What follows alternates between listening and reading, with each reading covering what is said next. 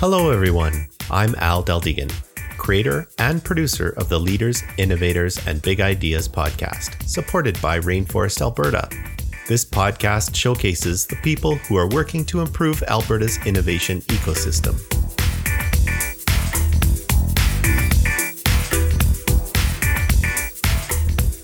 Hey loyal listeners, I'll be hosting this episode myself.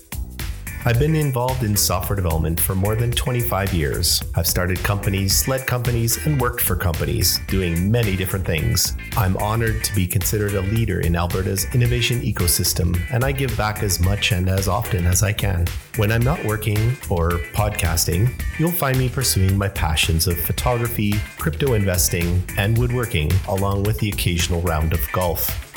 Join me now as I get educated in wealth management by my guest, Kenton Shouldice.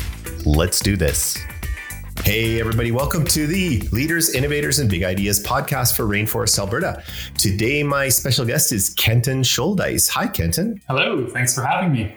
Awesome. It's great to have you here. So I'm thinking, like, you know, I usually start out every episode because I want to learn a little bit more about my guest. And, you know, some of the people at the Rainforest may have had a chance to chat with you, but I'm sure there's a bunch that don't know who you are. So maybe you could give us a bit about your background. You know, where you, what was it like being Kenton? I imagine a lot of people listening to this have not met me. I used to be more heavily involved with the Rainforest pre-pandemic. And then when things went online, you know, I kind of just hunkered down and did my job and was busy with that. And now I'm kind of getting back out there networking.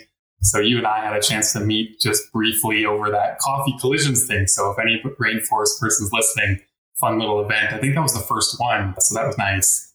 But anyways, a little bit about me, I guess, as a background. I came from the wealth management industry, and most people are going to be unfamiliar with that. But as you might guess by the name, wealth management means managing money for wealthy individuals. And when you're dealing with those types of clients, it's not just investment management. You're doing the financial planning and tax and estate work, and it's all customized and integrated into like a very high class kind of offering. So that's what I did for the first eight years of my career. But ultimately, it's not the most fulfilling work to just help rich people get richer, right? Uh, so I kind of took the knowledge that I had gained over that time, and I thought, you know what, let's Let's make this available to the people who actually need some help, right? So the idea was simple. Take the wealth management business, automate as much as you can, deliver it at low cost to middle-class people. And that's what I've been doing for the last six years. Brilliant. And you call your company Shouldice Wealth. Yeah, yeah. It's an easy one just because my last name is Shouldice. I was hopeful that, you know, the name would have a little recognition in, in Calgary. Born and raised Calgarian. I'm a fourth generation Calgarian, actually. And some of the people might know Shouldice Park or Shouldice Arena. There's there's some family history there where I think our family was one of the original eighteen like families that founded Calgary. And they owned a big chunk of land. It was agricultural at the time. And they donated it to the city to be used for recreational purposes. So the name Shouldice Wealth, I was hoping would kind of benefit from that recognition. Yeah. yeah. Hey, why not? That's that's a you know a, a very well known park and and a facility in Calgary. That's very cool. That's very cool. As you mentioned, the Rainforest is, they so now they're in per, for those of you who don't know, Rainforest has in person lunch without lunch events on the fourth Wednesday of every month, and uh, they've started doing coffee and collisions in the morning. So if you get to Platform Calgary, which is where they currently hold it, somewhere around, so I think it was, we started at nine, but I think they're saying it's going to be more like ten or ten thirty. You get to sit around the the cafeteria or the kitchen area there and get to meet some really cool people. And I, I really enjoyed it. You know, there was a lot of conversation, met some really cool people. And, you know, we just in, saw some people kind of sitting at their own table and we're like, hey, come over here and sit with us. And we ended up having some really good conversations. And uh, hey, that's where, where we met. And it was really a, a, an, an interesting experience. It was a very neat, casual networking experience rather than standing around a room full of people. It was a little bit more personal than that. Yeah, definitely. It was just kind of an organic conversation, like grabbing a coffee with a friend, you know, getting to know people. Yeah, absolutely. So yeah, it was, and that's how we got talking about this. And when you told me about the podcast, I was most interested in the fact that you have different hosts for each episode, because I think that's a very kind of unique way to run things. And might be an excellent way to meet people, right? A hundred percent. Yeah. And, uh, you know, for, for yourself, you know, you had sort of suggested that you might be interested in being a guest and or a host. Well, I'm going to take advantage of that.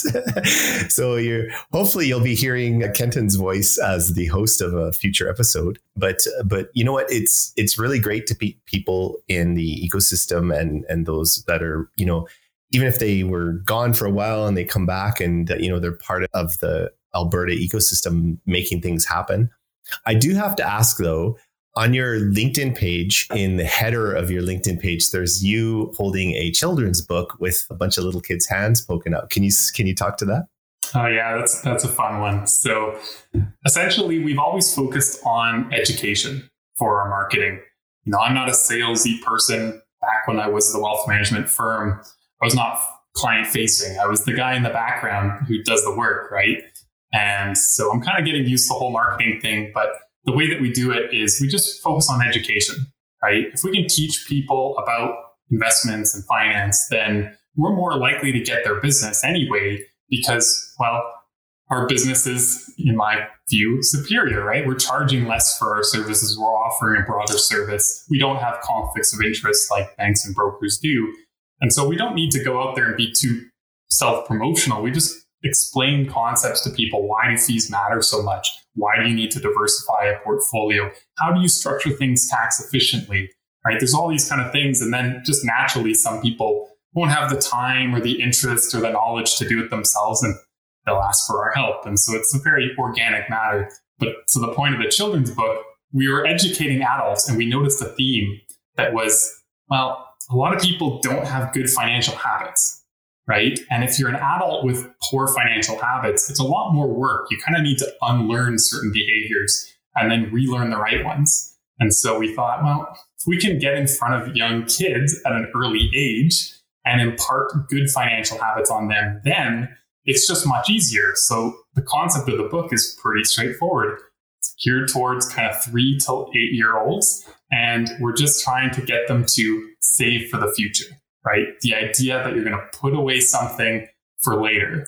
And that's all we're trying to get. And the book is about some squirrels that have to save nuts for the winter. So that's how we get the concept across. And then we even try to get the idea of investing through by having one of the squirrels plant the nuts. And then the nut grows into a tree, which is really the concept of investing, right? Not just putting something away for the future, but having that thing be left for a long term and grow into something more. So that's the concept of the book. And, and that picture is me going around to schools, and I would talk and read the book to kids. Now we'd give out free copies, right? So that's our marketing budget, is we published, we wrote, published, I go and read this book, we give it away for free. We've given away about three thousand copies already. I've got a thousand more in my basement. So if any reader wants to get their hands on some, just, you know, get my contact information. I don't know if we'll put it in the show notes or something like that. But yeah, we're giving away free copies. There's electronic versions online, and the goal is to educate. I love this idea so much. You know, I've heard over and over again that that this important stuff like financial wellness is not taught in schools, right?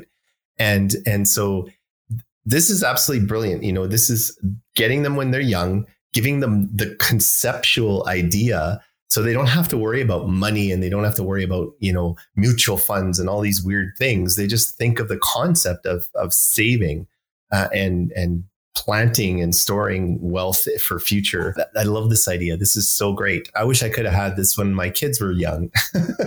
I, I do wish that it was taught in schools. I think ultimately that needs to be done, right? Because there's only so much I can teach a child in twenty minutes, right? Or So we really need to spend more time getting it into the curriculum, but it takes ten years to get the curriculum changed with the Calgary Board of Education. I've actually tried to get some progress on that and really made any headway, but it needs to be there because it needs to be a longer term thing. But the, at the very least, if I can get this book in front of a child and just instill the habit of saving for the future, the other things can come, right? But if you've got somebody who doesn't even have the habit to put something away and is living paycheck to paycheck, there's very little I can do to help, right?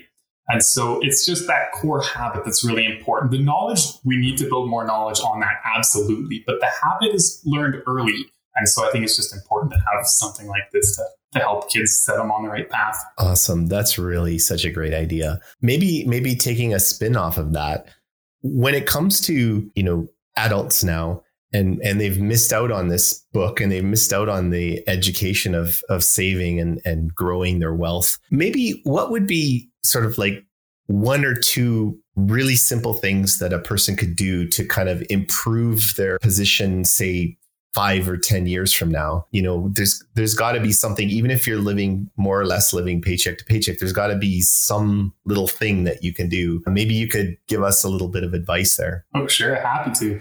So obviously there's a lot of things, but at its core, it's not that difficult. It's kind of like health related. Like when you get health advice, people tell you, oh, well, eat well and, and exercise regularly and get good sleep. We kind of know these things intuitively. But the real problem for proper financial management is that it's easier said than done. So I, I could tell you what to do, but it's kind of hard to sometimes do it. Nonetheless, I'll at least give you some advice. So first thing you want to do is you want to live below your means. That means you're going to be spending less than you're making. And that difference is savings, and that money should be invested so that it can grow. When it comes to investing, the most important thing to focus on is actually reduce your fees. So there's a lot of different variables you can look at that would affect your performance, but the one variable most correlated with future returns is fees. It kind of makes sense too, because fees is money that comes out of your pocket, so it's clearly going to reduce your investment performance. There's lots of other factors, but focus on that first. And then if you're looking at fees, you should also think, well, if I'm paying somebody these fees, what incentive is it giving them? And so sometimes the fee is like a commission, right? You're getting paid up front. And in that case, the, the incentive is for the person to sell product, right? You're incentivizing a salesperson.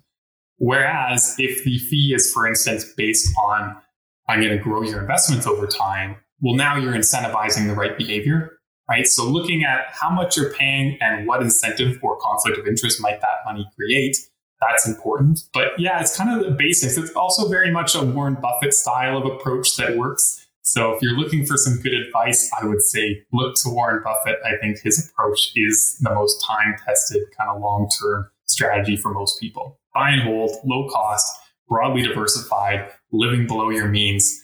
It's just like health, right? Eat well, exercise, get sleep. You know, it's all the basics. So where I mentioned earlier that you kind of need to easier said than done. So how do you do this effectively? Well, you really want to build a process that does it in a fairly automated fashion, because our behaviors tend to get in the way, right? As, as human beings, we have certain biases, things like herding. So when it comes to investing, we'll see something doing well and we want to get in on it, right? And we've seen this play out over the last year, clearly with certain kind of bubbles or manias. And now we're seeing the, the repercussions of that. You don't want to be kind of following the herd, but your behavioral bias is what's getting you to do it. It's herding. There's things like overconfidence. Thinking that you're smarter than everybody else can lead you to make some, you know, crazy bets and take some risks that maybe you shouldn't take uh, because you're overconfident. So there's all these behavioral biases that kind of make it hard to execute these strategies. And that's where the process comes in, right? So for us, it means you want to build a diversified portfolio. So stocks, bonds, cash, diversified by region and asset class. And then you want to have a process that, for instance, forces you to rebalance at a set frequency. So during a crash, let's look back at, say, two thousand eight, stocks are falling in value, but you have a diversified portfolio and maybe you have some safer bonds. Well, now is an opportunity to sell some of those safer bonds and buy stocks. Your emotion is going to say, don't do it, because you're you're worried about the stock market, right? That's why it's sold off so much, is there's a lot of reasons to worry. But the process that you want to build is one where I have targets. Maybe it's fifty percent stock, fifty percent bonds.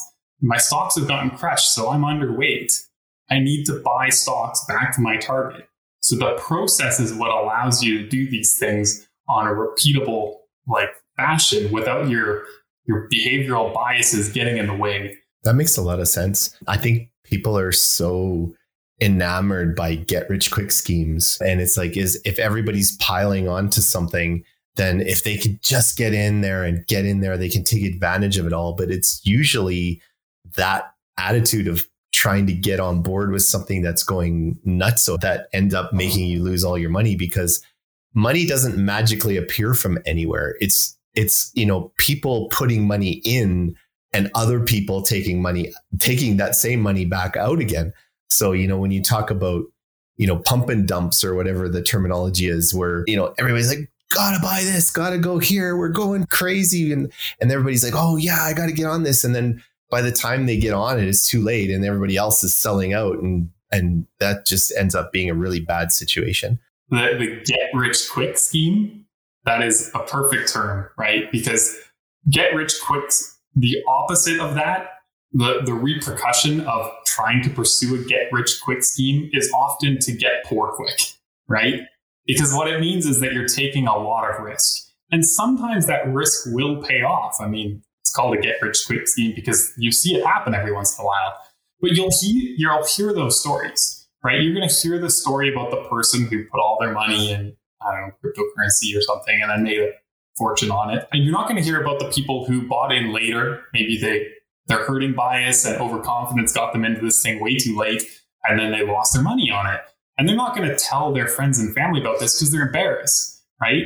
I think it's important to, to speak about this. I mean, I learned some of these lessons early on in my career.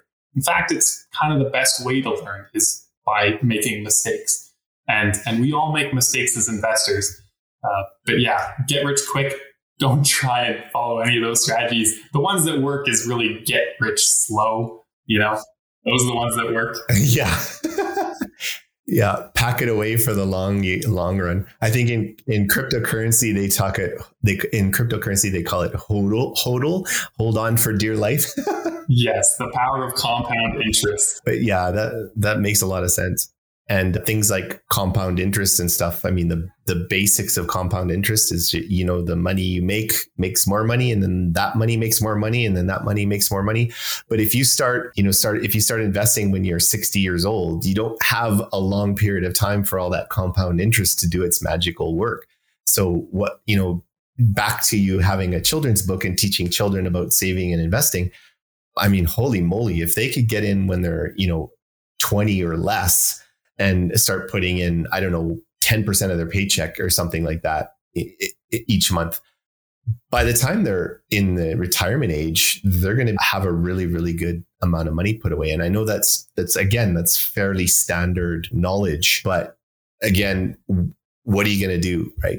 So to illustrate the point of compound interest, you can use this rule called the rule of seventy-two. And essentially, it's just a math trick to figure out your doubling time. So how long does it take to double your money? And you take your rate of return and divide it by seventy-two. So, or seventy-two over the rate of return. So as an example, if you're earning, say, eight percent per year, then that means every nine years, you're going to double your money. Okay. So the concept of starting early becomes really important here, right? If you can start nine years earlier, well, then you're going to have twice as much money, roughly. Right. Right. So it matters a lot. Yeah. Yeah. Someone said to me once that it's not, it's not the time you enter the market, it's the time you're in the market that makes all the difference. Correct. Yeah. If you start early, great. But if you're sitting in cash, then compound interest isn't, isn't helping. Yes. Time in the market is the variable that you need to look at. With the economy and the fact that, you know, inflation is going crazy and stuff like that, how, how important is it? If you're thinking long term, if you're thinking twenty years, how important is it that your the interest you're making is significantly as high as it can be, like much higher than um, the interest rates and stuff? Or does it does it fluctuate enough over time that it kind of evens itself out? Because because I've heard things like, well, if you're only making seven percent, then you're not really going to get anywhere because the inflation and taxes and everything are much higher or whatever. Um, and, and of course, as as I'm talking, I'm sounding like a like I don't know what I'm talking about, which is totally fair. But maybe maybe I've triggered something that makes sense to to what you're listening to, and you could kind of answer. I mean, absolutely, the rate of return matters. The problem is that most people approach it the wrong way. They think that oh, I need to get the highest rate of return possible. So I got to figure out what the next hot stock is, what's going to do well. And I'm going to try to like time the market, or I'm going to actively pick companies that are going to do well. The evidence does not support these behaviors working long term. So as an example of this, there's two concepts, two kind of main philosophies for investing. There's active management, which is I'm going, going to go pick companies, right? Like I'm going to analyze T D Bank versus Royal Bank, and I'm going to decide which of those ones I want to own, right? Or Suncor versus Imperial or whatever, right? Take your pick. Then you buy that company. And when you buy that company, somebody needs to sell you their shares, right? So if you're right and it does outperform, then somebody else lost, right? Because they sold their shares and it was the wrong decision. So it ends up being a zero-sum game, right? For every person who outperforms the market, somebody else has to underperform the market, okay? But the problem with this behavior is that it incurs a cost. Active management means I'm paying a portfolio manager, an analyst, or just taking a bunch of my time in order to do this analysis and pick stocks, which is not on average adding any value, right? So I'm wasting time and money, and I'm also incurring taxes, right? Because every time I buy and sell an investment, I'm incurring capital gains or transaction costs, right? And so this hurts your ability to compound. And so the alternative to this approach, this active approach, is what's called passive investing. And this is actually what Warren Buffett puts in his will, right? He says, I want ninety percent of my money in the S and P five hundred. Right? Not in Berkshire stock, right? He wants it in the S and P five hundred. And there's a reason why he suggests this. The data shows that over a fifteen-year period or longer, ninety percent of active managers underperform the benchmark. And it's because of that math that I explained, right? It's a zero-sum game and they're incurring a cost to do it. And so you just, you play that game enough times, you're going to underperform. There's a few exceptions, but it's not even statistically different from chance. So you can't even say that the ten percent who outperformed did it due to skill. It could have just as easily happened due to random chance. Now, I do think there are a few people who have that skill. Warren Buffett might be one of those individuals. But trying to pick that person is just as unlikely as your ability to pick the next Amazon or Apple or something like that, right? And so what you want to do is, yes, you want to maximize return. But how do you do that? You actually do very basic things like buy and hold in a low-cost index. That will help you outperform the average investor who's spending way too much money on, on trading costs and, and taxes and investment management fees and all that, right? So, so that's how you actually outperform. And it's it seems kind of counterintuitive. That's, that's really good advice. The other thing I heard, Uh, which makes sense to me anyway, is when in doubt, zoom out. And I think it's referring to charts. So if you look at the charts of a stock or, or some sort of investment over a, a long period of time, rather than just a short period of time, like you're looking at it over ten years instead of, you know, um, two months, it could look completely different. Like, it, you know, it can go, it can go up and down, but it's typically the general trend would be like up to the right, which is what you want, right? You want up to the right. So if you're if you're thinking something's really exciting and you're zoomed right in on it, it could actually be a terrible time to get invested in something. But when you zoom way out, maybe it's actually a really good time to get invested in something. I'm just fascinated by this whole investment thing. And, you know, everything, like as you had said, kind of near the beginning of this, everything is down, right? The whole economy is down. So it's kind of like everybody just needs to be calm and relax and just hang on and stick it out until until things improve. Because if you sell, I guess one of the one of the key things that I learned is if you if you own something, whether it's a stock or a cryptocurrency or whatever, you don't actually lose money until you sell it. So if you just sit on it and it goes back up again, then you're okay. But if you sell it while it's low, or well, like if you sell it for less than you paid for it, then you you've actualized your loss of money. Do you have any comments on that? Maybe I'm totally lost. I actually have kind of two opposing viewpoints of this one. So one, you're right that you need to take that long-term approach, right? And now is probably not the time to be selling your stocks that have fallen quite substantially this year. You generally want to hold, but you don't want to just hold no matter what, right? Sometimes the things that you own, maybe you, sh- you shouldn't own. The thing that prevents you from selling is something called loss aversion. It's a behavioral bias of saying like, well, I haven't taken a loss until I sell, right? And that's very common. People think this way, it's, it's natural. But the way I think it's better to think about it is, would I buy that thing today? Like if I didn't own it, would I buy it today? If the answer is yes, then hold it, right? You already own it and you should own it. But if your answer is no, then you actually should be selling, even though it might be at a loss. Right. And I know that's a tough decision to make, but yeah, you shouldn't just hold anything because it's down. You should hold it because there's some long-term upside. So that's that's where diversification is also a good thing. I, I don't question, oh, do I want to own the stock market? Because I'm not betting on the prospects of an individual company, which may or may not work out. I'm really betting on human progress, right? And ingenuity. And the ability of us to overcome challenges and innovate and be productive, right? Some companies will succeed in doing that. Some companies will fail. But if I own essentially all the companies in the index, the net result of progress is that the stock market goes up over time. So I'm comfortable holding onto my stocks that have fallen today because I'm broadly diversified and I know that the entire, you know, humanity will recover from this. If I hold individual stocks, however, that have fallen that much in value, I can't really say the same thing. It's possible a lot of these companies just simply don't make it, right? And that's where diversification is really important, right? You just want to make sure you have enough different...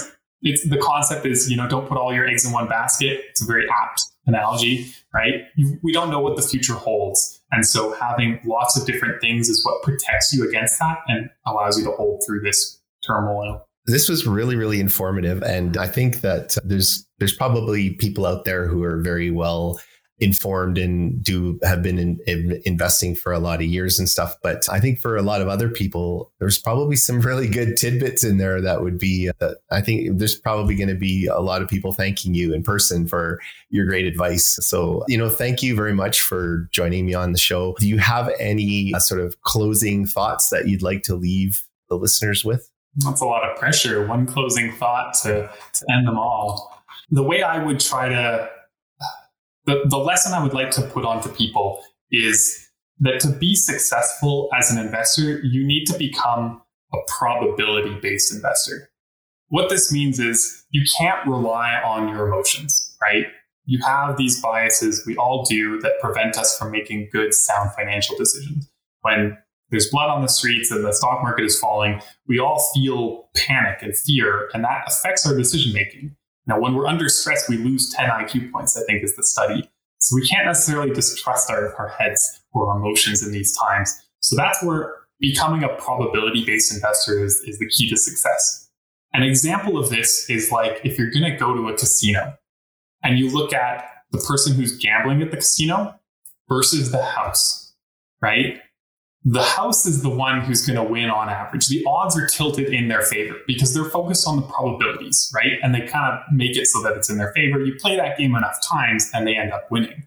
The gambler, on the other hand, the odds are against them, right? You play that enough time, you're guaranteed to lose your money. And so focusing on kind of the statistics, the numbers, what does the evidence suggest works? Do those things, right? Don't just trust your head. Don't listen to the talking heads. There's a lot of financial pundits on, on media that really don't know what they're talking about. You know, the, there's a saying in our industry that the the way to become a pundit is to be able to speak confidently about matters in which you have no idea. That's that's the hallmark of a pundit, right? There's a lot of people out there claiming to know the answers and telling you what to do. I'm not doing that. What I'm telling you is look at the evidence. Look at what has worked historically. What does the data show works? And then follow that, right? And become a probability investor. That's smart. Great advice. Thank you so much. Before we go, how would you, why would you like people to get a hold of you if they're interested in learning a little bit more about what you do and perhaps maybe work with you on some financial planning or something along those lines? Sure. The best place to go is our website. So we have a bunch of information on there. If you're looking to learn about the company, obviously that's on there, but a lot of educational resources. You know, we talked about the children's book. There's an electronic version of that on there. and get your paper copy. If people reach out, there's contact information on the website as well. And there's also some adult educational stuff in there too. So I've written a wealth guide, we call it, that explains how to become this probability-based investor. And that's all free as well. And you can get that on the website too. So definitely go to the website. The uh, it, the address for that is shouldice wealth dot com. And I don't know if there's show notes, we can put it in there. But yeah. Shouldice, like the park in Calgary, shouldice wealth dot com. Thank you so much for being here, Kenton. I really appreciate it. Looking forward to having you as a host and uh, on some future episodes. And looking forward to seeing you again at the Rainforest. If you haven't already, visit rainforest a b dot c a and sign the Rainforest Social Contract. Become part of the inclusive, silo-busting, sector-agnostic, all-industry, open-sourced, ego-shrinking, ecosystem-building, entrepreneur-focused, wide-open, social barrier-smashing community known as Rainforest Alberta. This episode was brought to you by New Idea Machine. We build great custom software while bridging the gap between education and experience. New Idea Machine makes your ideas real. Visit new idea machine dot com for more info. Music for the show was created by Tony Daldegan. Please be sure to share this episode with everyone you know. Also, don't forget to come by and say hi at the next Rainforest event. Let us know what you think of this podcast. If you're interested in being either a host, sponsor, or a guest of the show, send me an email at rainforestpodcast at gmail dot com. Thanks for listening.